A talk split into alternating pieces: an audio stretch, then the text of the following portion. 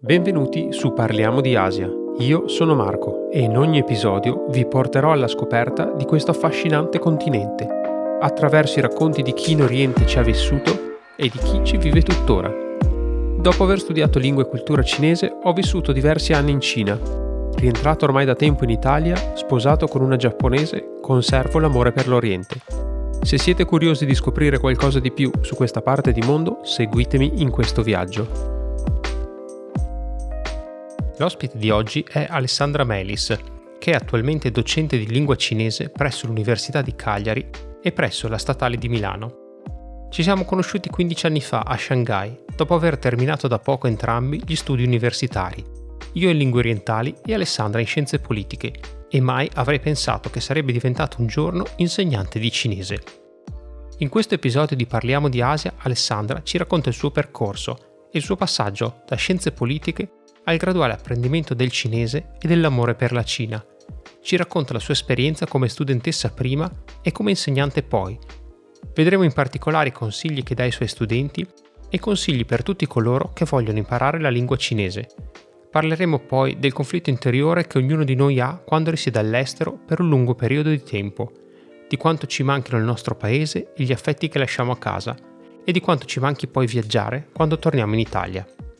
Alessandra ci racconta di come divide la sua vita tra Italia e Cina e ci dirà dove ci consiglia di andare a studiare cinese per evitare le università troppo frequentate da occidentali e vivere così una Cina più autentica. Ma ora, senza ulteriori indugi, vi lascio con Alessandra. Ciao a tutti, bentrovati, siamo qui oggi con uh, Alessandra e um, Alessandra ci siamo conosciuti ormai diciamo un po' di anni fa in Cina e se ti va partirei proprio da lì, da quando nel lontano 2005, se ricordo bene, vero? Ricordi bene. Ecco, nel lontano 2005 eravamo entrambi da poco arrivati a Shanghai e ci siamo incontrati e conosciuti là a Shanghai, eh, dove mi ricordo tu arrivavi eh, da un percorso formativo che con la Cina non aveva niente a che fare, ma eri lì al consolato sulla parte... Eh, culturale del consolato, giusto? Sì, esatto. Esatto, ci siamo conosciuti nel 2005 eh, quando lavoravo all'ufficio culturale mh, mm, del Consolato Generale d'Italia a Shanghai. Eh, ci sono arrivata dopo una laurea in scienze politiche, in realtà non dopo una laurea in lingua cinese, con un tirocinio di quelli post laurea, ma, ma è crui, con molta fortuna. Eh, ed è stato un percorso molto interessante, devo dire la verità, perché mi ha, mi ha permesso di, di, unire le due passioni tra appunto uh, diplomazia e lingua che stava iniziando a, a, interessarmi sempre di più. Io ho studiato cinese a Cagliari, appunto in scienze politiche, ma per due soli semestri, quindi con, insomma, strutturandolo in maniera evidentemente diversa da come si fa in lingue e quindi arrivavo anche con una conoscenza un po' più insomma, precaria ehm, rispetto a quella che ho, che ho poi acquisito ne, negli anni. E, e, quindi è stata tutta un, un'esperienza molto curiosa, però davvero, davvero formativa. Eh, formativa dal punto di vista professionale, ma umano tantissimo. Ho conosciuto tante persone appunto Marco, eh, tanti amici che sono rimasti amici e sono rimasti lì anche in Cina, eh, tanti amici anche cinesi, non solo italiani, devo dire la verità. Eh, mi manca molto, quella è un'esperienza con cui cioè che quando ci ripenso, ehm, ci ripenso col sorriso un po' nostalgico, ecco. Uno dei momenti d'oro, diciamo. Uno dei momenti d'oro è, vabbè, ero giovane, spensierata e Ed è tutto più bello. Era tutto più bello, tutto con poche paure, ecco, con pochi timori. Ecco. Mm, Shanghai è una città che non mi ha mai messo paura, mm. nonostante la grandezza, nonostante la, uh, l'immensità di questa città piena di colori, di luci, sempre in movimento, non, che non si spegne mai, però è una città cui, in cui ca- ho sempre camminato con molta tranquillità. E come mai una persona come te che studia scienze politiche si mette a pensare di studiare cinese? È stata tutta una gran fortuna, devo mm. dire la verità, perché nell'ultimo anno di liceo, mh, mm, come tante classi, capita di andare poi a sai, quelle fiere eh, per capire in che facoltà bisogna Mh-mh. andare dopo, eccetera. E io in all'inizio l'intenzione era proprio di fare non scienze politiche, ma giurisprudenza. Arrivata a questa presentazione, in realtà giurisprudenza la presentazione era già iniziata e quindi sono andata a vedermi quella di scienze politiche e curiosamente chi la faceva quell'anno la faceva il docente di cinese. Mh. Professor Emilio Bottazzi, che è stato il mio primo maestro di cinese e mi aveva un po' colpito, quindi son tornata a casa: "Ah mamma, papà, sapete no, vabbè giurisprudenza no, facciamo scienze politiche, mi ispira di più, mi piace di più", eccetera. Quindi son partita così. Poi dopo 2 anni, quando ho dovuto scegliere la lingua, in realtà ho optato per arabo. Mh. È solo che in arabo non c'era posto in quel Quindi corso. era proprio un un Era proprio destino, devi proprio studiar cinese. Era proprio destino, molto, molto curiosa questa cosa. Quindi l'ho preso in realtà molte molte delle cose che mi son capitate, ehm, negli anni son risultate boh, se secondo me sì, proprio destino, Mh. doveva capitare così. Una serie di cioè il tiro il tirocinio la domanda del tirocinio l'ho fatta il giorno dopo della mia laurea alle 7 del mattino, quando sai quando sei ancora carico di di E e emozione della tesi, no, allora ho fatto 'sta domanda e è andata bene, cioè è tutta sì, mhmm, il fato. Quindi diciamo per te il cinese era una cosa così in più rispetto al percorso di studi iniziale, però insomma sei finita in Cina a studiarlo perché ti ha comunque immagino incuriosito e hai voluto approfondirlo meglio rispetto a quello che probabilmente sarebbe bastato come, ehm, curriculum per gli studi, giusto?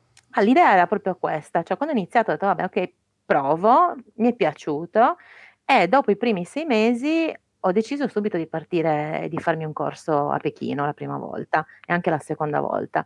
Ehm, perché ho detto: "Sto studiando una lingua, ma in realtà voglio vedere anche il paese", cioè nel senso lingua e cultura, cultura e lingua, quindi cioè dovevo andare a vederlo, dovevo andare a vedere di persona come come parlavano questi cinesi, cosa se se lo parlano veramente o se te lo insegnano e basta, perché a Es volte il dubbio ti viene. e naturalmente quando sono arrivata all'aeroporto son svenuta alla primo alla prima frase, come come capita a tutti. Però mhmm, però mi è servito, mi è servito per per capire che dovevo andare avanti, ecco. Questa è una cosa che io consiglio spesso e volentieri ai miei Mh. studenti. Quando iniziate, soprattutto proprio all'inizio del vostro percorso, andate, provate a fare anche un corso breve, non come turisti, proprio un corso di lingua, anche seppur breve, e vedete un po' se è la vostra strada. Perché qualcuno effettivamente, ma questo capita per molte lingue, capisce poi solo dopo aver proseguito negli studi che, evidentemente poi non è proprio la la strada ideale, quindi meglio scoprirlo subito, ecco. Sì, direi una decisione saggia.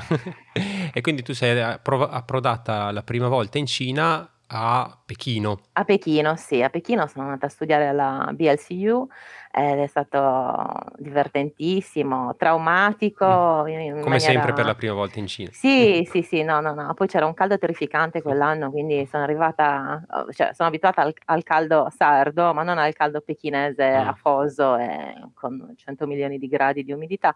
E quindi e poi mi aveva l'impatto con la lingua era stato devastante, cioè mi sembrava di non capire niente, quindi per i primi giorni ero disperata, completamente disperata e poi curiosamente non mi ero allenata con le bacchette. Ahia. Così, così. Ero andata, mhmm, tranquillamente in Cina senza aver mai forse usato le bacchette e quindi cioè tipo i primi giorni ho patito anche un po' la fame, poi ho recuperato dopo, però Perché in Cina si mangia effettivamente con le bacchette. È vero questo detto che i cinesi mangiano con le bacchette, sempre, comunque, ovunque, sì, quindi quindi sì, è stato un impatto un po' un po' curioso, però il gruppo con cui son partita eravamo 3 ragazze molto giovani, ancora non laureate, è stato è stato un bel gruppo di ehm, di supporto, ecco. È stato divertente. Mh-mh. Pechino è una città che che mi piace molto dal punto di vista culturale, ha dei dei posti meravigliosi, degli scorci meravigliosi, ma è una città che non mi ha mai preso abbastanza. Quindi diciamo hai fatto allora questa esperienza, hai concluso la laurea in lingue, poi come dicevi dopo la laurea hai fatto subito una richiesta e dovevi tornare di nuovo a Pechino, se ricordo bene. Ho fatto ho fatto il primo la prima esperienza appunto dopo i primi 2 anni, mhmm, in scienze politiche.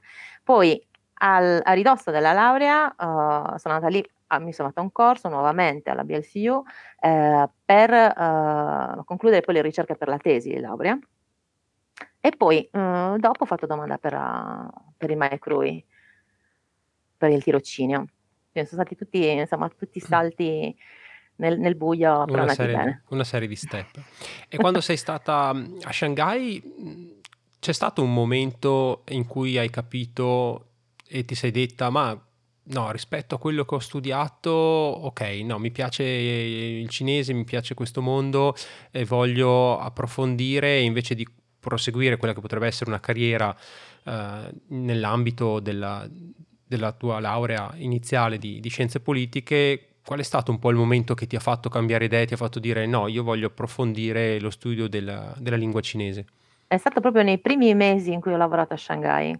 Mi sentivo sempre un passo indietro rispetto agli altri. Ovviamente i colleghi che conoscevo italiani avevano una formazione in lingua, mm, la maggior parte, quindi erano molto sicuri, molto, um, molto più agili nel lavoro, anche nella, nel quotidiano. Io ero sempre un passo indietro, mi sentivo sempre in affanno e quindi ho, ho deciso, ok, mh, mm, mi, serve, mi serve un anno qui, almeno un anno uh, di fila e quindi ho fatto domanda per la borsa di studio del Ministero degli Affari Esteri, ho detto ok ci provo, ehm, studio e ho chiesto tra le altre cose dei consigli a degli studenti cinesi.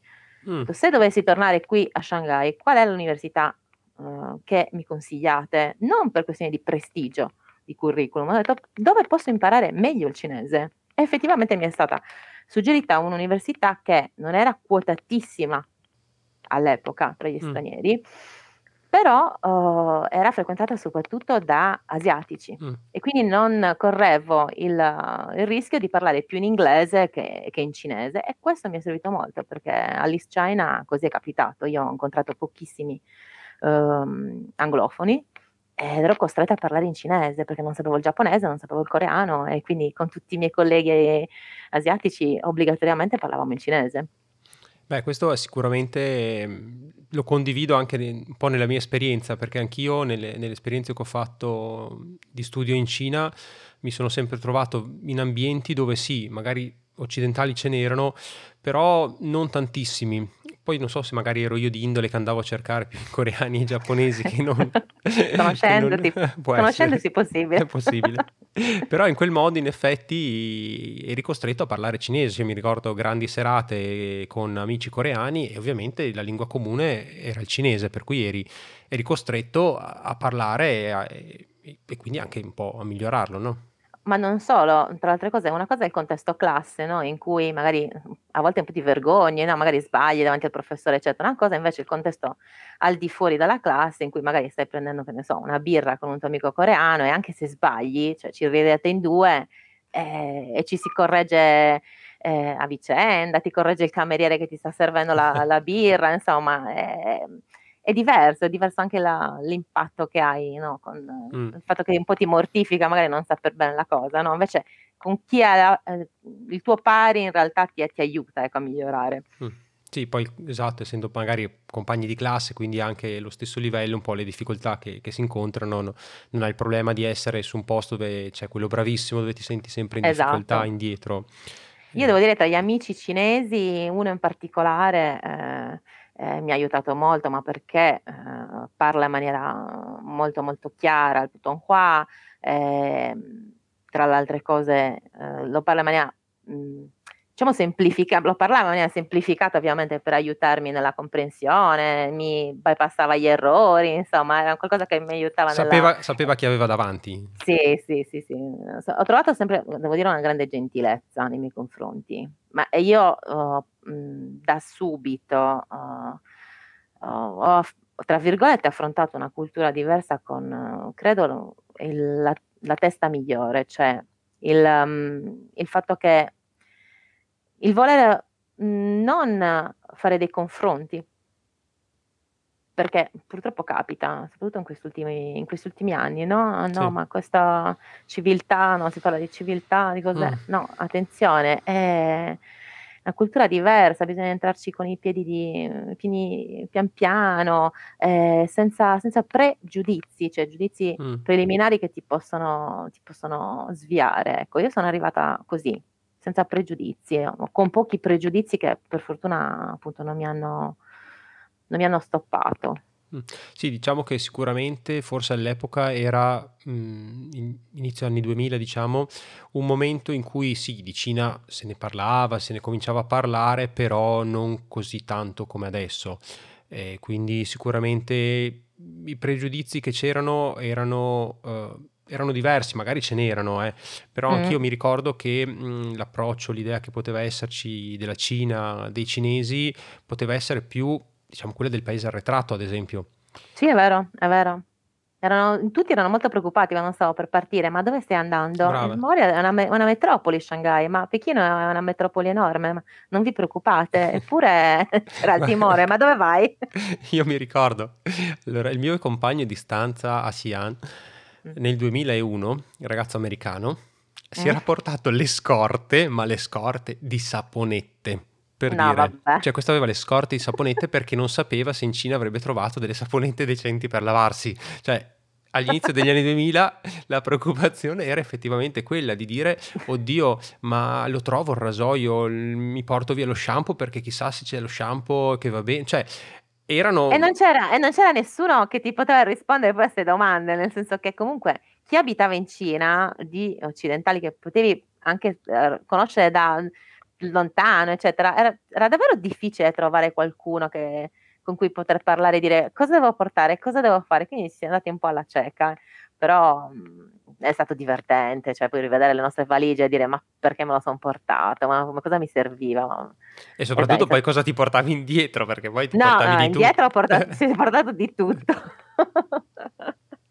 La bellezza era riaprire la valigia al rientro, oppure i pacchi che ci si mandava dalla Cina. Esatto, tra pacchi che si spedivano. Poi si andava in posta, veramente sembrava di fare un trasloco. Esatto, E esatto. Io ne ho fatto più di più di 2 di traslochi tra le altre cose, quindi ero fisso in posta. Ehm, ormai conoscevo tutti i moduli, non mi non mi preoccupava niente, andavo dritta per dritta. Dove t tra l'altro ricordiamo che bisognava anche sgomitare, perché in posta, come in quasi tutti i posti in Cina, bene o male, adesso un po' magari migliorato, però tendenzialmente se non sgomiti ti passano davanti tutti. Però è anche vero adesso che ti cioè puoi chiedere il il servizio di ritiro del pacco a casa, cioè è tutto è molto È cambiato lusso, è dai primi lusso. cioè proprio è un lusso che noi non avevamo, dovevamo portare le valigie piene di roba direttamente in posta, sì è. Aprire tutto, impacchettare, con tutti che ti guardavano, perché ovviamente magari eri l'unico occidentale di turno. Sì, sì, sì, poi tutti intorno per sentire come parlavi, se sbagliavi qualcosa, eccetera, eccetera. Esatto. Però devo dire la verità, ci son tornata nel 2019, son tornata con i miei Mh. studenti, ehm, dell'Aula Confucio, sia di Cagliari, ma anche di Urbino e di Tuscia, ehm, e ho visto cioè una siamo andati a Pechino e a Shanghai. Okay. Ehm, che cam son cambiatissime, cioè è tutto molto smart, tutto velocissimo, tecnologico, ci sono degli scorci che che non ri non ri non ritrovo più ne nella mia Mh. memoria, nel senso che ormai è tu insom c'è c'è tanto cemento, ehm, e un po' mi dispiace da quel punto di vista, perché un po' di magia del del del vecchio è è passata. Però adesso è tutto molto più veloce, quindi già era veloce nel 2000, adesso adesso è ancora più veloce. Mhmm, tantissimo. Io l'ho notato tanto un cambiamento quando la Cina si stava avvicinando, diciamo, alle Olimpiadi, no, le Olimpiadi e poi l'Expo. E lì mi sembrava che che fosse impazzita. Io sono poi rientrato in Italia poco prima, uhm, delle Olimpiadi Mh. e veramente mi sembrava ci fosse proprio vera un cambiamento di rotta. C'era stato un cambiamento in tante cose, anche nell'atteggiamento, se vogliamo, che la Cina e i cinesi avevano nei confronti degli stranieri, dove secondo me è stato un po' il punto di svolta per la Cina di affermarsi e di dire: "Okay, siamo una nazione moderna come lo sono mhmm, come lo siete voi", diciamo. Beh, è proprio in quegli anni che l'interlocutore non solo del partito, ma in realtà dell'intera nazione ehm, della l'intera nazione cambia, cioè Mh. nel senso, cioè si sono aggiunti altri interlocutori che non sono solo il popolo, non sono solo appunto le masse, eccetera, cioè i classici interlocutori del partito e anche della uhm, dell'intera nazione, ma anche gli stranieri son diventati interlocutori in mass media internazionali, ehm, e quindi, ehm, sì, si è cambiato si è con dal 2008 credo, ma anche un po' prima in realtà, uhm, ci si è completamente cioè la Cina si è completamente spogliata da quell'idea, no, della del famoso secolo dell'umiliazione, no, che ogni Sì. tanto tornava sempre come ricordo e a improvvisamente ci si è tolto da dosso questa coperta pesante, ehm, e ci si è visti come, come una grande potenza che comparabile a, a tante altre potenze. Quindi sì, ha cambiato atteggiamento da Mm. quel punto di vista. Ehm, il 2008, insomma, ha tanti, ha tanti eventi, non solo di Olimpiadi, se ti ricordi, Sì. ti viene in mente anche il, terremoto del Sichuan, Eh, sì. eh, le rivolte nel Tibet, Eh, eh, eh, cioè ci sono state tante problematiche prima di quella grande eh, carrozzone che, è stato, che sono state le Olimpiadi. Mi ricordo Eh. un eh, episodio, diciamo così, un po' che trovavo divertente e curioso ehm, rispetto a quando c'è stato il terremoto del Sichuan, nonostante ovviamente l'immane tragedia che c'è stata, perché veramente ha fatto Terribile. davvero un disastro. E, mh, all'epoca lavoravo là e c'era stata in azienda la, la raccolta di fondi per aiutare la popolazione, no? E quindi erano tutti lì a fare la donazione, solo che praticamente diventava una specie di gara, quindi era e tu quanto hai Oddio. donato e tu quanto hai donato, c'era l'elenco delle donazioni. Era diventata una cosa un po' trash, però era... Un po' trash, però era stata fun- a quel punto funzionale, almeno per, eh, per chi poi ha avuto quei- quegli aiuti. Quello, Però, quello sì.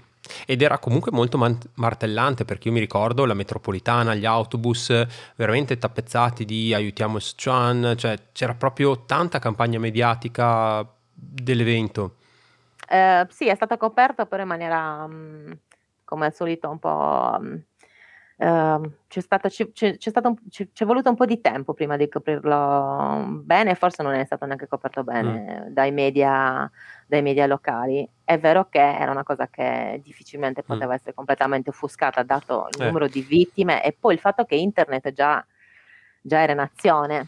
Eh sì, Eh, eh, quindi, eh, mentre se fosse capitato nel 2000, quando insomma si mandava a noi le mail dai, dai computer vecchi dell'università, non so se, se è capitato anche a te, eh, nel, one band. 2008, nel 2008 c'erano già i telefonini che facevano le foto, mandavano le cose su internet, quindi insomma eh lì sì. era difficile. Sì, sì, io mi ricordo comunque nel 2001 e nel 2004 e si andava negli internet caffè per mandare le email col modem 56k che, che caricava poi per caricare tipo non so Yahoo Italia o pagine di questo tipo dovevi aspettare 10 minuti per cui l'email te la scrivevi prima su un testo e Esatto. poi facevi copia e incolla per mandarla quando caricava la pagina perché sennò poi era una tragedia rischiavi di stare lì Oppure se dovevi mandare una foto, dovevi mandare una foto, quindi far mandare pure l'allegato era una tragedia perché ci Esatto. rimanevi tipo tre ore e mezzo e facevi prima sentire magari i tuoi genitori e i tuoi amici direttamente al telefono, che all'epoca, non so se ti ricordi, ma servivano due tessere eh sì per chiamare, una per sbloccarti l'internazionale e poi per fare la chiamata internazionale, cioè ci mettevi più tempo a digitare tutto il numero, cioè tutti i numeri delle tessere piuttosto che a chiamare. Mm. Sì, sì, era, era e telefonare e mandare un'email era un'impresa, quindi Sì, sì, sì, sì, infatti, beh, però se ci pensi, dieci anni prima, eh, alcune mie colleghe che sono state appunto un po' più grandi di me, eh, avevano solo il telefono e chiamavano tipo una volta alla settimana. Un Ah, sì. telefono magari lontano pure dall'università, dovevi pedalare mezz'ora per arrivare al primo telefono, quindi era, una- era un'altra Cina. Decisamente, Eh, decisamente, ma era comunque un altro, cioè il passo tecnologico cambiava molto da paese a paese, perché mh, lo raccontavo da un'altra parte di recente, quando sono stato in Giappone la prima volta, che era il 2004, io quando sono arrivato in Giappone ero stupito perché lì si mandavano già le foto col cellulare a colori Wow. e si mandavano le email sul telefonino, cosa che da noi è arrivata non tantissimo dopo, però è arrivata Però magari uno o due anni dopo, no? Quindi lì erano tantissimo avanti rispetto a noi, quindi veramente in quegli anni la tecnologia è cambiata un sacco e quindi anche la percezione che c'era appunto da paese a paese, adesso se vai da Shanghai a Tokyo mh, non te ne accorgi quasi neanche. Sì, Una molto vero. volta mh, la differenza era notevole. Sì, è vero, è vero, molto vero. E mh, Alessandra, volevo tornare un attimo adesso al, al tuo percorso dopo quindi la parte linguistica eh, a Shanghai, dopo aver approfondito um, la lingua cinese, hai fatto il corso di, di lingua cinese e poi sei tornata in Italia, giusto? Sì, sono tornata in Italia per il concorso al Ministero e poi mi sono iscritta in questo corso post laurea a Roma 3, ehm, che trattava sia di lingua che di cultura, economia, insomma era abbastanza vario e mi è piaciuto molto come percorso. Ehm, e poi ho iniziato il dottorato dopo essere tornata dalla Cina. Sono- Ho iniziato il dottorato in- a Cagliari, è un percorso che è stato abbastanza insomma, pesante, Mm. devo dire la verità. eh, che, che però mi ha permesso di tornare in Cina praticamente ogni anno, anzi più volte all'anno per ricerca. Quindi in quegli anni lì, in realtà il 2008 e il 2011-12, uh, l'ho vista più volte. Mm. Mm, mm, mm. E c'era, sì. quando hai fatto il dottorato, con l'idea già di approdare poi sull'insegnamento, l'ambito universitario? O hai detto no, intanto facciamolo perché comunque c'è questa occasione, questa possibilità? Um, c'era già l'idea, però non era mh, fortemente strutturato. Mm. Ho iniziato a lavorare con la lingua in realtà nel 2012-2013. Eh, prima ho lavorato come mediatrice culturale. Eh. Nelle scuole, eh, sì, è stato un bel percorso, devo dire. Non facile, moltissimo. No, no, ma mm. molto bello però, umanamente, ma anche professionalmente mi è piaciuto tanto. E quindi ho lavorato molti anni come mediatrice e mh, sì, ho fatto anche tutoraggio, eccetera, eccetera, però era un, un qualcosa, diciamo, che andava ad appoggiarsi, insomma, al dottorato e non si discostava poi alla fine mm. così tanto. Poi si è strutturata appunto questa idea nel frattempo, quindi ho detto ok, eh, forse è il caso di rimettersi a studiare.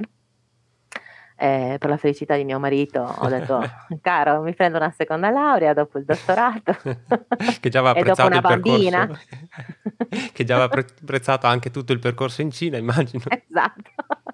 No devo dire è un marito molto, che ha molta pazienza e mi segue anche nei viaggi ed è anche molto bravo a viaggiare.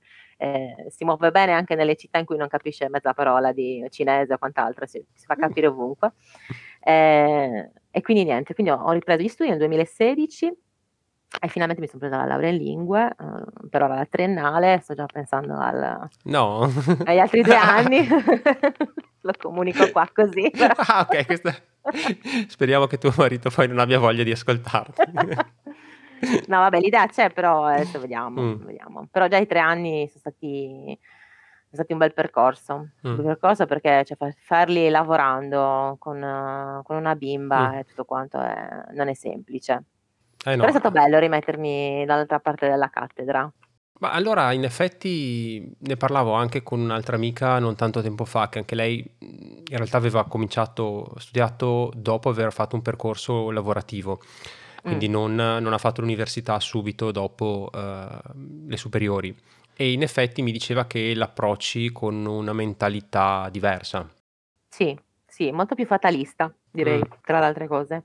Cioè, in realtà nella prima laurea ho rincorso molto il voto. Mm.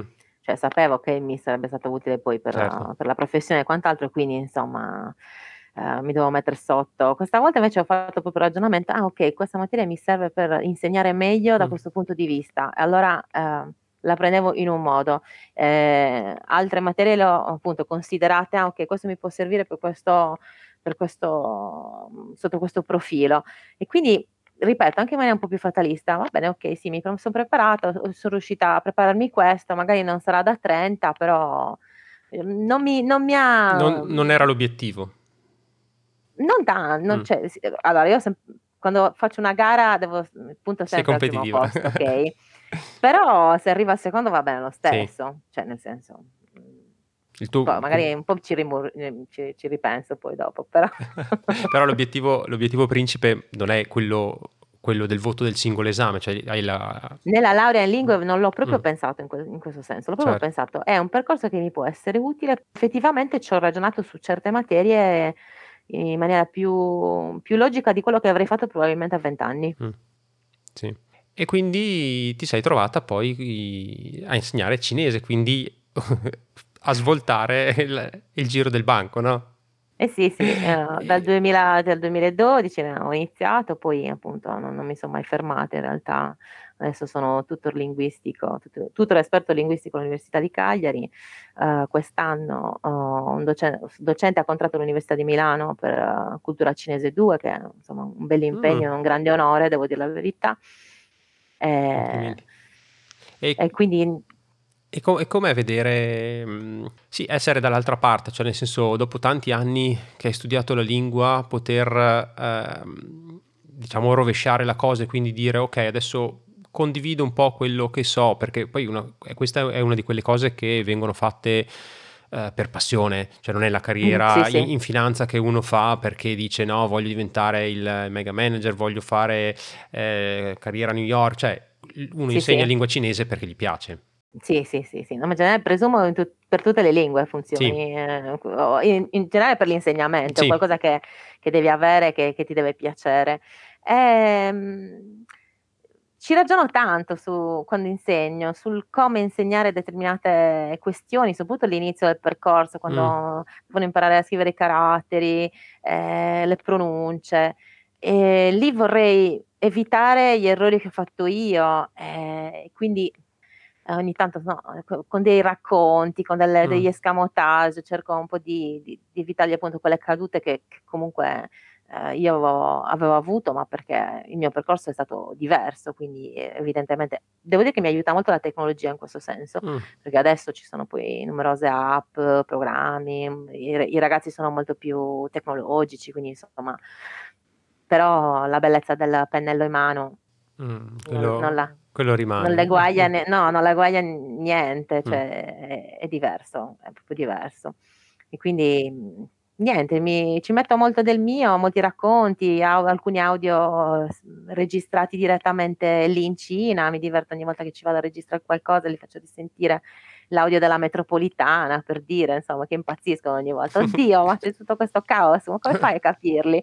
Ehm, così, insomma, cerco di deve essere piacevole. Sì, sì. E E poi e com'è l'atteggiamento mhmm, cioè come vedi lo studente di oggi, ehm, che si approccia alla lingua cinese rispetto a quello che poteva essere, ehm, di una volta o quando hai studiato tu? Ehm, innanzitutto qual è la motivazione per cui uno studia cinese adesso? Beh, uhm, è un qualcosa che fa sicuramente adesso curriculum, noi no non lo so, forse noi ci pensavamo un po' di No, meno. 0. Ehm, sì, sapevamo che insomma la Cina era una mhmm, era una nazione che stava avanzando economicamente e quant'altro, ma forse non ci abbiamo mai pensato realmente quali erano le ripercussioni del sapere il cinese, okay, e quindi del del lavorare col cinese. Ehm, qui c'è proprio vabbè, son passati tanti anni, il mondo della del lavoro è sempre più competitivo, quindi l'elemento in più che ti può dar mhmm, far far conoscere al datore di lavoro può essere il cinese, che adesso conoscono in tante persone mh, quindi la competizione è ancora più ancora più grande, ecco, cioè si inizia dai licei, sì, ehm, e quindi già all'università arrivi con un bagaglio culturale diverso come facevamo noi. mh. Ehm, non lo so, la vedo un un po' più, non voglio usare il termine opportunistica come come scelta, però C'è più Uhm, un po' un po' consapevolezza, meno no? sì, c'è più consapevolezza, forse un po' meno romantica Mh. rispetto a quello che sia insomma de dei nostri tempi, anche in precedenza. Ehm Beh, di direi che secondo me la generazione, ehm, dei nostri professori era la generazione che si è innamorata della Cina praticamente diciamo del col libretto rosso, cioè bene o sì, male, sì, perché, ehm, i professori che sono andati in Cina all'inizio degli anni '80 ovviamente hanno visto cose che voi umani anni se s il mio negli anni '70, devo dire, il mio primo maestro è negli anni '70, proprio in quel periodo.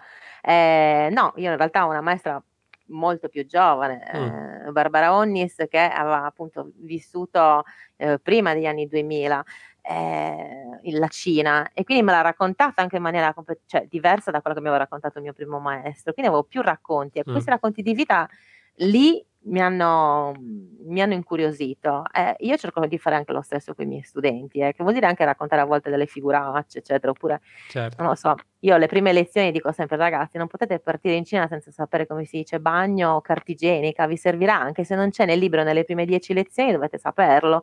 Cioè son quelle cose che Il vocabolario extra che che però quella vocabolario extra e loro ci ridono sempre. "Prof, ma perché?" Ma eh sì, funziona, però serve, serve. Sono pratica, devo dir la Mh. verità, quindi se ehm, certe cose un po' le le lascio a volte ehm, rimettiamole un po' da parte, le riprendiamo dopo, ehm, però serve que quello che che serve nella vita reale, cioè Mh. appena arrivi all'aeroporto, come ne esco dall'aeroporto devo sapere come si dice uscita, anche se nel libro c'è nella lezione ventesima. Certo, anche perché ritorna al discorso che dicevi all'inizio, dove consigli di fare magari un'esperienza di studio il prima possibile, giusto? Sì, sì, sì, sì, assolutamente. Cioè già dal primo anno sarebbe proprio l'ideale. Se se ovviamente si può, alle, al nost- nei nostri tempi c'erano forse anche un po' più di borse di studio, un po' più di opportunità, adesso la competizione è tanta, mm. è tanta. Forse una volta era magari più impegnativo per altri motivi, però era una Cina che era low cost, quindi andare a studiare sì. in Cina era comunque relativamente... Mh, economico, cioè nel senso sì, che a parte, sì, a parte i costi del viaggio che comunque erano magari in proporzione più alti di adesso, però i costi della retta, l'università, i costi di mangiare, cioè mangiavi con una pipa di tabacco. Sì, Adesso sì, invece andare eh, a studiare in Cina, soprattutto se vai in una grande città come eh, Shanghai o Pechino, è, è, come andare a studiare in un'altra grande città del mondo. Beh, se non sbaglio, Shanghai e Pechino adesso sono, ho letto da poco, che sono tra le dieci eh, città più care del mondo. Eh sì. Eh, Shanghai mi sembra che è la sesta, quindi sì, sì. Ricordo bene i prezzi, ricordo quelli che ho visto nel 2019 che mi hanno spaventato enormemente. Però è vero che la Cina è grande. Eh, non è detto che devi andare nelle grandissime metropoli da 30 milioni di abitanti, puoi andare anche in quelle da un milione di abitanti e le università sono ugualmente di, di gran prestigio, anzi lì si rischia, ripeto, di, ancora di più di parlare di più cinese mm. piuttosto che inglese e quindi a quel punto uh, magari per il primo viaggio non puntare sulle grandi metropoli, andare in quelle un po' più piccole. Eh... Sì, perché rischi di passare se no la vita nei bar di Shanghai invece di studiare. Terribile, terribile che è un'esperienza anche quella, però non so però... se aiuti molto la lingua. Quindi se un tuo studente ti dicesse professoressa mm, dove mi consiglia di andare per fare una prima esperienza in Cina di studio? Mhmm, adesso consiglierei, mhmm, il sud sempre per sentire un un Putonghua diverso anche, per abituarsi anche alle ai ai dialetti, no, Mh-mh. ehm, il sud oppure Kunming. Mh. Kunming molto bella. Kunming era già gettonata perché comunque è una location molto bella, no, quindi però non è grandissimissima, abbastanza abbordabile anche come come spese, diciamo, rispetto ad altre ad altre Mh. città. Oppure il sud, proprio Xiamen, altri posti, ehm, poco quotati ancora, però È vero, tu mi dicevi che che Xiamen ci sei stata, ehm, per un po' È e e ti piace un sacco. Mi piace un sacco perché c'è il mare. Mi mancava il mare a Pechino. Eh beh, anche il cielo.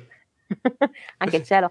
Sono andata in vacanza una settimana ed è stato meraviglioso, perché aveva un ritmo di vita completamente diverso sia da Shanghai che da Pechino, quindi era proprio lenta, ehm, c'erano le palme, appunto, il cielo azzurro, il caldo, il mare, ehm, ci i negozi si chiudevano a una certa ora per riposarsi, insomma, cioè perché ci si riposava perché c'era troppo caldo. Impensabile a Shanghai nonostante il caldo e quindi l'avevo trovata più a a dimensione, Mh insomma, umana, ecco. Sì. ho detto: "Ah, okay, se ci devo tornare per studio mi sa che che scendo al sud." Eh, come clima sicuramente si sta meglio. Sì, sì, sì, si stava molto meglio. Mh. Sì, sì, sì, vabbè, mhmm, ehm, Shanghai è mhmm, molto fredda d'inverno, d'estate bollente, terribile, È fred è fredda e non riscaldata tra l'altro. È fredda, non riscaldata, umida, quindi sì, sì, me lo ricordo ancora il freddo di di Shanghai. Mh. Ehm, Pechino vabbè è diverso, un freddo secco e poi, ehm, gli appartamenti e insomma le università son riscaldate, quindi non c'è questo tipo di di problematica, però uno lo deve sapere. È una di quelle informazioni che dici: "Ma, eh, devo saperlo prima di partire." Eh sì, sì, anche perché comunque poi in Cina ci sono anche quelle cose un po', un po' particolari, perché io mi ricordo, vabbè, per carità, era, era un altro anno, era il 2001, e ero a Xi'an d'inverno, che anche lì no, non fa caldissimo. Mamma mia. Eh, e la classe aveva il vetro rotto, c'era il vetro dell'aula rotta, per cui eravamo tutti a fare lezione con la giacca a vento e ogni mezz'ora praticamente andavamo nella stanza dove c'era l'erogatore dell'acqua bollente a farsi un tè, ma anche a bere acqua bollente e basta per cercare di scaldarsi. Perché comunque. Beh, io a Shanghai, io a Shanghai tipo nel mese di tra dicembre, gennaio e febbraio, che sono quelli un po' più freddi, ma se non ricordo male gennaio e febbraio, perché la prima del capodanno cinese io non ho mai tolto il giubbino per entrata in classe. Mai sì, sì, perché, nonostante la, la, la, l'aria condizionata comunque c'è mm. un freddo incredibile. Quindi... Sì, o comunque vai in bagno e non è riscaldato e anzi finestre spalancate. Terribile, è qualcosa che ti... Devo dire la verità, alcuni eh, degli studenti con questo impatto eh, di, vita, di, vita, cinese, mm. poi insomma anche privilegiata perché come sai bene eh, certi dipartimenti, soprattutto quelli in cui studiano gli stranieri, sono anche forse meglio equipaggiati spesso e volentieri sì. di altri. Eh, nonostante ciò, alcuni hanno, hanno, mollato, cioè non riuscivano proprio a, a vivere in maniera serena un'esperienza che, che, pensavano di fosse, fosse migliore. Ecco, quindi qualcuno ha proprio cambiato strada vedendo cos'era. Eh, quindi diciamo che forse adesso c'è il preconcetto contrario, cioè c'è un'aspettativa quasi molto alta del, della Cina e quindi trovarsi di fronte ancora a queste eh, situazioni a cui insomma, siamo abituati, che abbiamo visto molto bene negli anni passati, adesso possono mettere in difficoltà, una volta lo davi per scontato, anzi come dicevamo prima, ecco ti aspettavi di dire oddio non trovo la saponetta o, o non mm. trovo magari cose di beni di prima necessità, e, ehm, mentre adesso forse c'è appunto un'aspettativa contraria. Sì, sì, molto probabile, anche perché, uhm, anche perché, ehm, la conoscenza adesso della Cina è maggiore rispetto a quello che che avevamo, cioè se ne parla molto di più, ci sono molti più, uhm, non ti dico documentari, ma proprio li li puoi vedere nei blog, li puoi vedere nel uhm, online, Mh-mh. su su qualunque su qualunque portale, scene di di vita del quotidiano e quindi, ehm aspettative magari ci sono appunto e poi però qualcuno evidentemente non, non si trova bene, ma diciamo, capita anche con altri paesi al mondo, ecco. Mm. Mm. E le, le, cose che ti raccontano che colpiscono di più i tuoi studenti dopo che tornano dalla Cina? Quando tornano dalla Cina? Ma io quando... Allora... eh, non, allora, gli ultimi mi hanno detto non pensavano di trovarla così tecnologica. Mm quindi eh, dai miei racconti così molto appunto nostalgici anche di tutto quel tipo di insomma, tradizione e quant'altro, poi si sono trovati di fronte a treni super veloci, pagamenti online col telefonino e quant'altro e hanno detto ma dov'è la, dov'è la Cina tradizionale? Eh, quindi quello un pochino sì, su altre cose sì, l'organizzazione anche delle università che si aspettavano un po' uh, forse diversa, un po' più simile alla nostra paradossalmente, ma mh, insomma, ripeto, sì, sì. questo può capitare anche negli Stati Uniti, insomma, sì, un modello più altre... simile. Sì, sì, sì, sì. Mm. però devo dire la maggior parte sono, sono, tornati abbastanza divertiti. Io dico sempre, quando si parte si deve partire sempre con, car- con scarpe comode, che possono andare su tutti i terreni, mm. non devono essere per forza eleganti, cioè devi avere delle scarpe comode e poi ti devi buttare, basta, come va, va. Eh, al massimo non ci torni, al massimo cambi, cioè è sempre possibile cambiare strada in qualunque momento. No, no, ma con- condivido anche perché se cioè, devi, quando vai in viaggio devi partire veramente con, con, la mente aperta e con il fatto di essere pronto a, a prendere, diciamo non a divertirti, ma a prendere con spirito positivo anche le piccole disavventure che possono, che possono succedere. Che capitano, capitano, che capitano, capitano, perché guarda, tipo banalmente io mi ricordo mh, mm, la prima sera che sono arrivato per la prima volta in Cina, ok, dopo viaggio allucinante perché tra l'altro dovevamo andare a Xi'an. Siamo arrivati um, in aeroporto a Shanghai. Non avevamo okay. il volo interno, dovevamo comprarlo là. Eravamo io e i due miei compagni di università. Che pazzi! Cioè, sì. siete arrivati e non avevate neanche un volo No, prenotato. perché l'agenzia non riusciva a prenotare il volo interno allora. Ah, Era... beh, certo. Per cui ho detto, ma lo prendete là. Ok, quando siamo arrivati a Pudong abbiamo scoperto che non partivano voli interni per Xi'an da Pudong. E certo, siamo... Madame, ciao. Esatto, quindi abbiamo Oddio. dovuto cambiare l'aeroporto. Quindi abbiamo dovuto prendere un autobus, fare quest'ora abbondante di, di autobus, appena sbarcati dopo tutto il viaggio ovviamente, arrivare nell'altro aeroporto di Shanghai e prendere il volo per Xi'an. Scoprendo poi che era l'ultimo volo e che stava per ah. decollare ci hanno caricato praticamente, l'aereo era già in pista, cioè cose che ovviamente non farebbero mai adesso, l'aereo era già in pista, ci hanno caricato sulla macchinina dell'aeroporto, ci hanno portato all'aereo, hanno aperto il portellone dell'aereo, ci hanno no, buttato, proprio, ci hanno buttato dentro. dentro, hanno chiuso e siamo partiti. Siamo arrivati a Xi'an, che era comunque sera, stravolti da tutto questo Eh, ci mega credo. viaggio, e mi danno una camera condivisa con un ragazzo coreano inizialmente. Mm. Arrivo in camera e questo ragazzo non c'è perché era fuori, ma aveva roba dappertutto, per cui non avevo capito nemmeno qual era il mio letto. per cui io la prima notte, distrutto da più di 24 ore di viaggio, catapultato di qua e di là, non sapevo dove mettermi a dormire, perché No. non sapevo qual era il mio letto, cioè ero veramente disperato. P- Preso dalla stanchezza, alla fine ho dormito sul primo letto che è capitato perché certo E poi il punto... coreano dov'era? Poi il il coreano è tornato con calma. Tra l'altro, poverino, era anche simpaticissimo. La mattina appena svegliato mi ha anche offerto del- degli spaghetti liofilizzati super piccanti, che sono stati la prima, prima colazione in Cina praticamente. Cioè, Sve- puoi immaginare. Sveglia, sveglia alla cinese. No, a me è capitato, è capitato soprattutto a Shanghai i primi tempi di perdermi, una cosa che non mi capitava a Pechino, Mm, perché comunque non lo so perché lì mi, mi gestiva un po' meglio. Shanghai questa cosa che c'ha appunto il fiume che la, la attraversa, è una città con una appunto una viabilità un po' strana, non so perché mi perdevo in continuazione, proprio nei primissimi giorni mi dava un- ero così arrabbiata e un giorno mi sono persa dentro il parco di People Square. oh, Dentro, eh, non riuscivo a uscire dal beh, parco. Non è banale. E questo amico mi chiamava e mi diceva: Ma dove sei? No, ma vedo un albero. No, ma, ma sì, ma sei dentro un parco. Ma come ti trovo lì dentro? Cioè, ci ho, ci ho passato tipo tre ore dentro un parco e non riuscivo a uscire. Vabbè, eh, capita, adesso ci rido molto, però. no, vabbè, ci ho riso anche il giorno, devo dire la verità, però. sì, eh, sì. sì, ci sono questi. Poi i viaggi internazionali sono terribili, cioè dipende da che tratte fai. eh. Mm. Eh, sono, per chi non li ha mai fatti, sono devastanti. Arrivi completamente bollito e speri solo nella grazia di Dio che- di avere una camera e di, di poterti farti una do- doccia e buttarti poi nel letto, basta. Eh sì, anche perché, sai, se appunto vai in vacanza il tuo albergo prenotato, sai che arrivi e tutto quanto, è un discorso.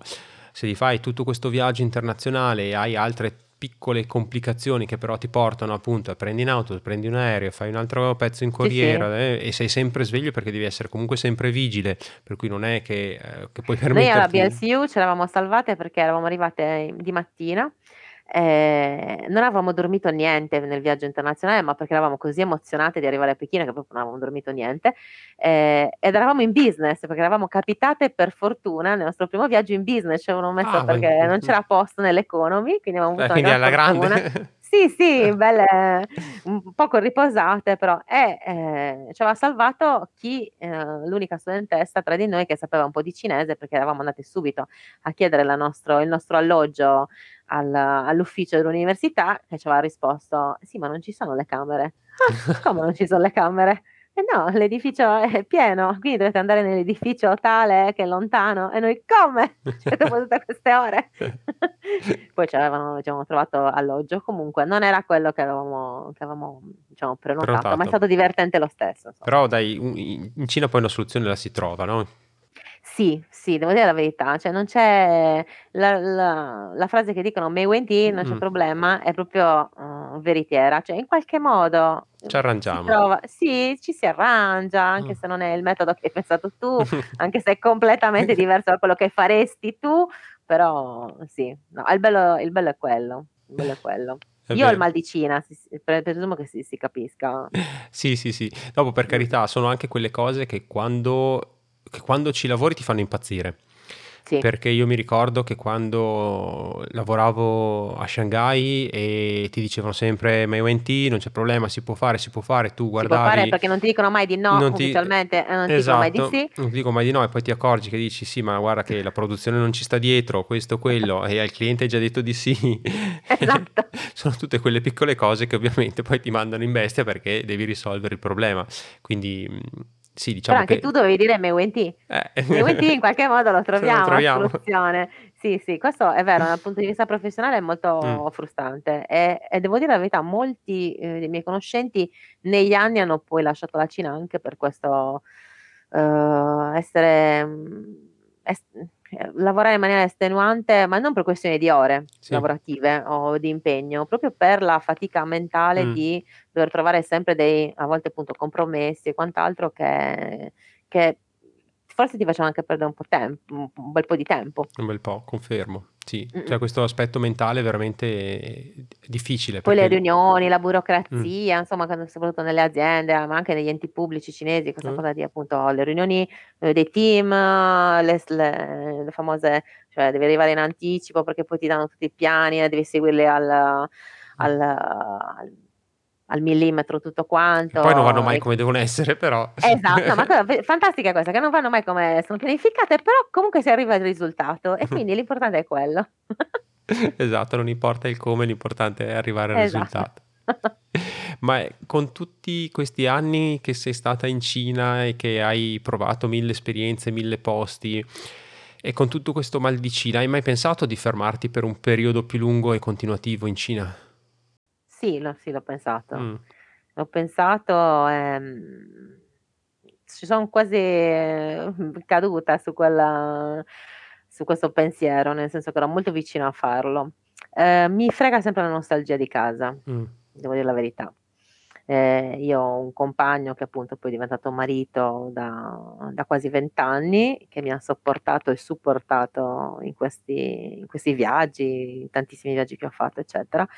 Ehm, poi è arrivata una figlia e quindi, ehm, prima c'è la figlia e poi c'è tutto il resto, però insomma l'idea c'è stata, prim soprattutto prima de appunto di di mia figlia, c'è stata in realtà di fare un un percorso Mh. un po' più lungo. Però mi frega sempre la nostalgia, ripeto, quindi Della io poi son figlia unica, Eh. ehm, i miei genitori mi sono una romantica, mi mancano, e Ehm, sì, sono sono costretta alla nostalgia. Quando Mh. sono qui in Sardegna ho una grandissima nostalgia della della Cina e dell'Asia in generale, perché Sì. ho girato anche altri paesi. Ehm, e quando sono lì il contrario. Mh.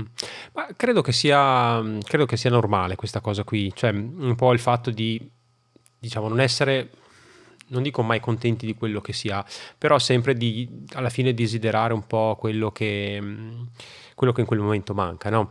Mm. E, o di vedere gli aspetti positivi di quello che, che non abbiamo. Eh, ne parlavo con un amico che mm, anche lui era stato insomma, diversi anni all'estero, non, non, in Asia, e anche lui condivideva la stessa cosa, cioè quando sei all'estero eh, magari ti mancano tante cose, non vedi l'ora di tornare a casa. E dopo quando sei qui invece al contrario poi ti manca mm, la Cina o doveri, insomma, e noi l'avevamo definita perché all'epoca ne parlavamo quando c'era la, la serie TV Lost. Ah, okay. la, era la sindrome dell'isola di Lost, dove questi sì, vogliono, vogliono, assolutamente andarsene, no? ti ricordi, dall'isola di Lost, sì. e quando finalmente poi ce la fanno, in realtà cercano in tutti i modi di ritornarci. Di ritornarci, è vero, è vero, sì, è molto vero questa cosa. Eh, in realtà a me mancavano le persone, non mi mancavano le cose. Eh, perché ogni volta che sono tornata qui, dopo anche un lungo periodo in Cina, mi sono reinventata il mm. lavoro. Uh, sono faccio parte di una generazione che diciamo è flessibile, vogliamo parlare di flessibilità, mm. di mobilità, ok? Mm. Eh, per non dire di precarietà. Anche. Eh, ma chiamiamola flessibilità mm. in maniera un po' più positiva. Eh, e quindi ogni, spesso e volentieri mi sono dovuta reinventare. E quindi dicevo sempre questa cosa, ok, quando torno mi devo reinventare, ah, sì. che, mm, cioè, che ha delle cose positive, nel senso che... È stimolante. È stimolante, è vero, però mm. anche un po' frustrante a lungo andare. Ehm, e quindi però ce l'ha sempre, ok, torno e ho l'obiettivo di reinventarmi. Eh, quando invece ritorno lì, ok, torno e mi reinvento per quanto riguarda appunto, per esempio, la, la lingua, mm. e altre esperienze appunto di vita, quant- eh, professionale e quant'altro. Quindi eh, non è stato facile questa volta ritornare in Cina nel 2019, sarei dovuta tornare nel 2020 con una borsa di studio, mm. di ricerca. Eh, avevo l'aereo il 29 febbraio. Caspita, giusto giusto praticamente. giusto però. giusto. Eh, ovviamente si è stoppato tutto, eh, sì. eh, si è stoppato perché l'ho stoppato io, nel senso mm. che insomma si è deciso, ho deciso no, non rischio, date le notizie e sarei rimasta bloccata lì. Mm. Con Quindi famiglia senso... volevi andare in questo caso? No, no, era sola? proprio mm. due okay. settimane di ricerca. Ah, okay, due settimane di ricerca. Sì, sì, sì, un periodo appunto tra, tra i peggiori, quindi sarei comunque rimasta bloccata lì.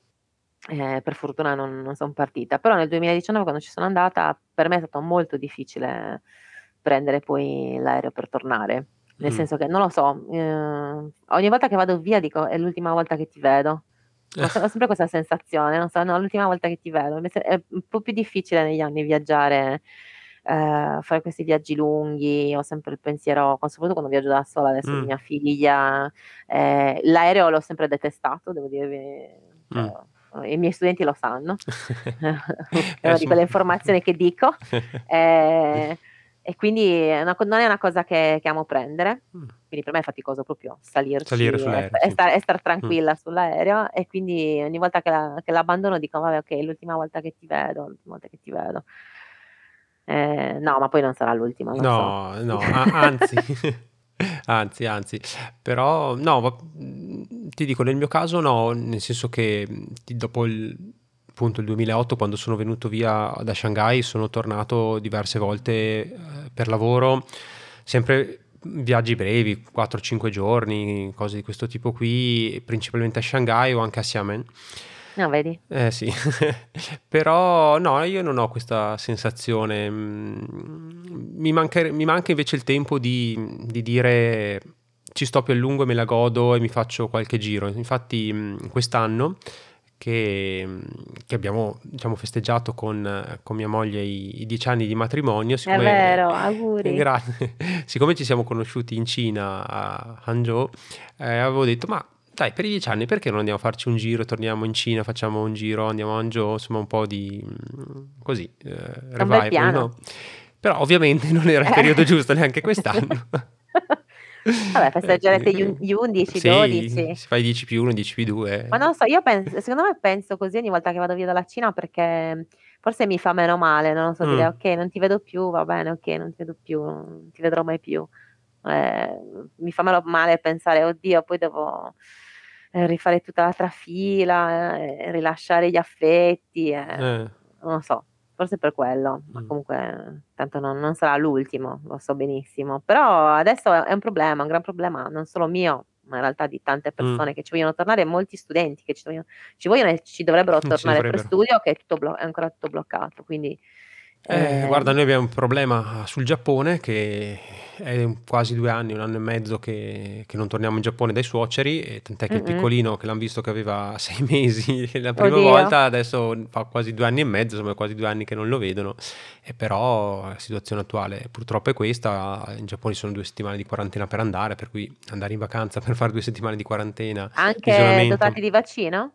Per ora so, sì, eh. per ora sì. Ah sì, Sì, ok, per ora vedi. sì. Dopo magari cambierà, insomma, ci auguriamo che tra qualche mese la situazione migliori e che sia più facile tornare a muoversi e a fare questi bei viaggi che tutti amiamo un sacco. Eh Però al sì. momento è questa. Alessandro, una, così, una curiosità, un consiglio che daresti a, a un ragazzo che vuole studiare cinese? Non mollare. Non mollare alle prime lezioni. È un qualcosa che, che capita spesso. Non, non- non far- non farti venire le paure dei, dei caratteri. I, cara- i caratteri si imparano, si imparano se si vogliono, se si studiano in maniera intelligente eh, eh, e si studia quel che c'è dietro il carattere Mm. con, con intelligenza. Non, non farti prendere dalla fretta, ma, ma anzi segui con costanza, ecco. Mm.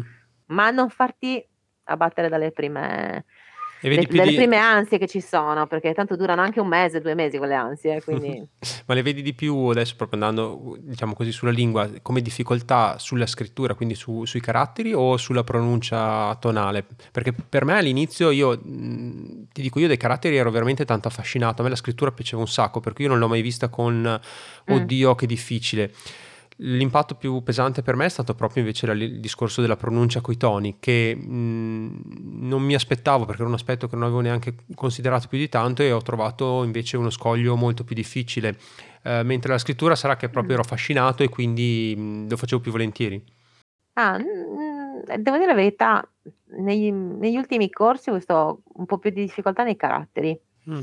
Ehm, anche perché mm, usando, adesso, quando l'abbiamo imparato noi si è usato anche poco la musica, poco le Mm. canzoni, Eh, eccetera. zero. Io mm, consiglio sempre di iniziare con le canzoncine per i bambini e Mm. quindi eh, ti fai l'orecchio per una lingua che è già di per sé musicale, Sì. appunto perché è tonale, e questo facilita molto, devo dire la verità. Invece, per quanto riguarda i caratteri, i caratteri è qualcosa che, che, che, che, ti prende tanto tempo e considera mm. che l'uso adesso dei telefonini, del, del, computer, quindi il poter digitare i caratteri senza scriverli è qualcosa che eh, gli studenti capiscono e che quindi eh, paradossalmente non li, non, non, li, non li, porta a scriverli forse con, con troppa attenzione o, o a memorizzarli mm. come facevamo noi all'inizio, ecco eh, il computer, la tecnologia in questo senso non aiuta né gli studenti né anche i cinesi, perché anche i cinesi si stanno dimenticando spesso volentieri i caratteri. Ma eh, sì, guarda, l'avevo proprio sperimentato anch'io in prima persona, e non sono cinese ovviamente, però eh, quando lavoravo lì usavo ovviamente tantissimo il cinese, parlato tutto quanto, letto e tutto, però poi al lavoro comunicavi con le email via computer o col telefono. Per e quindi quando scrivevi? Niente. Quando ti trovavi a dover scrivere qualcosa a mano, ti venivano veramente in dubbio certi caratteri anche relativamente facili che, oddio, aspetta, come si scrive? Perché non sei sì. abituato a scriverlo, per cui veramente scrivete, scrivete, scrivete. Scrivete, scrivete, scrivete, appunto questa generazione è forse quella che dovrà paradossalmente scrivere di più, perché appunto col computer, con i telefoni e quant'altro ha, eh, si rischia di di perdersi quasi da subito nella nella, nella facilità del, ma anche i vocabolari sì. stessi. Io mi ricordo ore e ore per cercare un carattere sui dizionari cinesi che sono complicatissimi perché ovviamente usare un dizionario ehm, non è come un dizionario alfabetico a cui possiamo essere abituati per, non so, diciamo, per l'inglese o per le lingue certo. occidentali. Un dizionario con i caratteri cinesi è veramente complicato, per cui le prime volte ci perdi veramente delle ore a cercare una parola e quando capisci che sul telefonino, sul computer la puoi trovare facilmente è una trovi facilissimo, è una bella in maniera molto facile, poi addirittura facendo le foto adesso senza neanche scriverlo, mm. fai la foto, lo cerchi sui dizionari elettronici, che alcuni tra l'altro cose molto molto buoni mm. e validi e, e, quindi non ti poni neanche il problema di, di, di comprarti il cartaceo. Mm. Ecco, agli studenti direi compratevi un dizionario cartaceo. Quindi a lezione eh, da te sono banditi. No, no, no, no, io li consiglio, soprattutto all'inizio li consiglio quelli, quelli, on, eh, quelli insomma, tramite app, devo dire la verità, perché hanno anche le pronunce mm. e alcuni anche hanno l'ordine dei, dei, dei tratti. Sì. Quindi gli facilita un pochino all'inizio, però poi serve quello cartaceo, perché serve per le traduzioni, perché serve, uh, perché ti serve quello cartaceo ob- obbligatoriamente. Puoi, fare, puoi usare l'uno e l'altro. Mm. Cioè nessuno ti dice certo. uh, sei obbligato a fare questo. Ovviamente in un concorso dovrei usare quello cartaceo, per dire. Mm-hmm. E quindi meglio che ti abitui subito a usarlo piuttosto che usare completamente quello in app. A un esame devi usare, immagino, quello cartaceo allo stesso modo. Esatto, esatto. Quindi, mm. eh, insomma, prima ci si abitua, però quello su app magari si usa in un altro modo. Ecco, cercare di usare i mezzi a disposizione che siano quelli tradizionali, le audiocassette, eh, gli audio insomma, che ci tramandano i nostri maestri, oppure appunto libri del 1980 che sono ancora validi mm. per come è spiegata la grammatica, e magari uh, le nuove tecnologie che invece ci aiutano mm. in un altro modo. Cioè, cerchiamo di uh, unire eh, il, il vecchio e il nuovo. Sì. Ti faccio una domanda, ma proprio una, una curiosità mia eh, personale, cioè, mm, ultimamente mi era venuto in mente una cosa, perché io adesso il cinese onestamente lo uso pochissimo, nel senso che sul lavoro mm. sì, qualche volta mi capita, però molto meno rispetto al passato. E quindi un po' mi sono detto, caspita, alla fine rischio uh, un po' di perderlo. E ho detto, ma mi era venuto un po' il, così il pensiero, uh, fine a se stesso per carità, di dire, ma faccio la... Um, la prova, vediamo se mi metto lì a, a fare l'esame, l'HSK, l'esame di proficiency per il cinese. Sono un pazzo è una cosa che ha senso? No. No, perché allora, innanzitutto l'HSK è cambiato adesso. È mm. cambiato proprio io non l'ho mai scorso. fatto, tra l'altro. Tra non per, no, io non l'ho mai fatto. Non, per no, un motivo o l'altro non l'ho mai fatto, no. Ma neanche all'università te l'avevano fatto non fare. era obbligatorio, no, assolutamente, erano pochissimi quelli che lo no, facevano. No, davvero? Sì, sì, no, sì. no all'Iscena l'avevamo fatto praticamente tutti. No, tra l'altro... No, pazzesco, no, mi, ricordo... mi, hai detto una notizia che veramente... ah, sì. Tra l'altro da noi, io mi ricordo quando ero in Cina, invece i coreani ce l'avevano obbligatoriamente perché sì, ce l'avevano nel curriculum curriculare. Esatto. E tant'è che il mio amico americano l'aveva soprannominato prendendo il termine eh, HSK come Hanguren Sui Yaokos. No, vabbè. in maniera un po' cattiva. Era molto intelligente. che sarebbe allora, diciamo l'esame, allora, l'esame che, fatto, che, devono fare i coreani. Se non l'hai mai fatto è, è un po' devastante, nel senso che cioè dovresti abituarti alle, alle tempistiche, Mm. ok? Quello che ti frega come in tutte le certificazioni sono gestire bene la Mm. tempistica che ti dà l'esame. Ehm, però quest'anno, cioè quest'anno, l'anno scorso è cambiata la, la Ok. metodologia, quindi doveva essere già in realtà in vigore dall'anno scorso, però sai, tra Covid, non Covid, Mm. sono saltate le sessioni e quant'altro, quindi quest'anno da luglio dovrebbe entrare in vigore appunto eh, la nuova classificazione dei livelli. Livelli. Ok, quindi hanno, hanno aggiunto dei livelli, si è tornati a una sorta di classificazione quella precedente eh, dei, se non sbaglio, appunto nove livelli, se, Mm. non, se non erro. Eh, quindi sono aumentati i livelli intermedi. Mm. Io ti direi provaci, per carità, quello non, ci sono tante simulazioni online, lo Sì. puoi fare. Cosa, cosa faccio? Dove, dove parto? Che consigli mi dai per fare l'esame? Devi prenderti le parole di livello. Mi se scarico il hai- se tu- dizionario.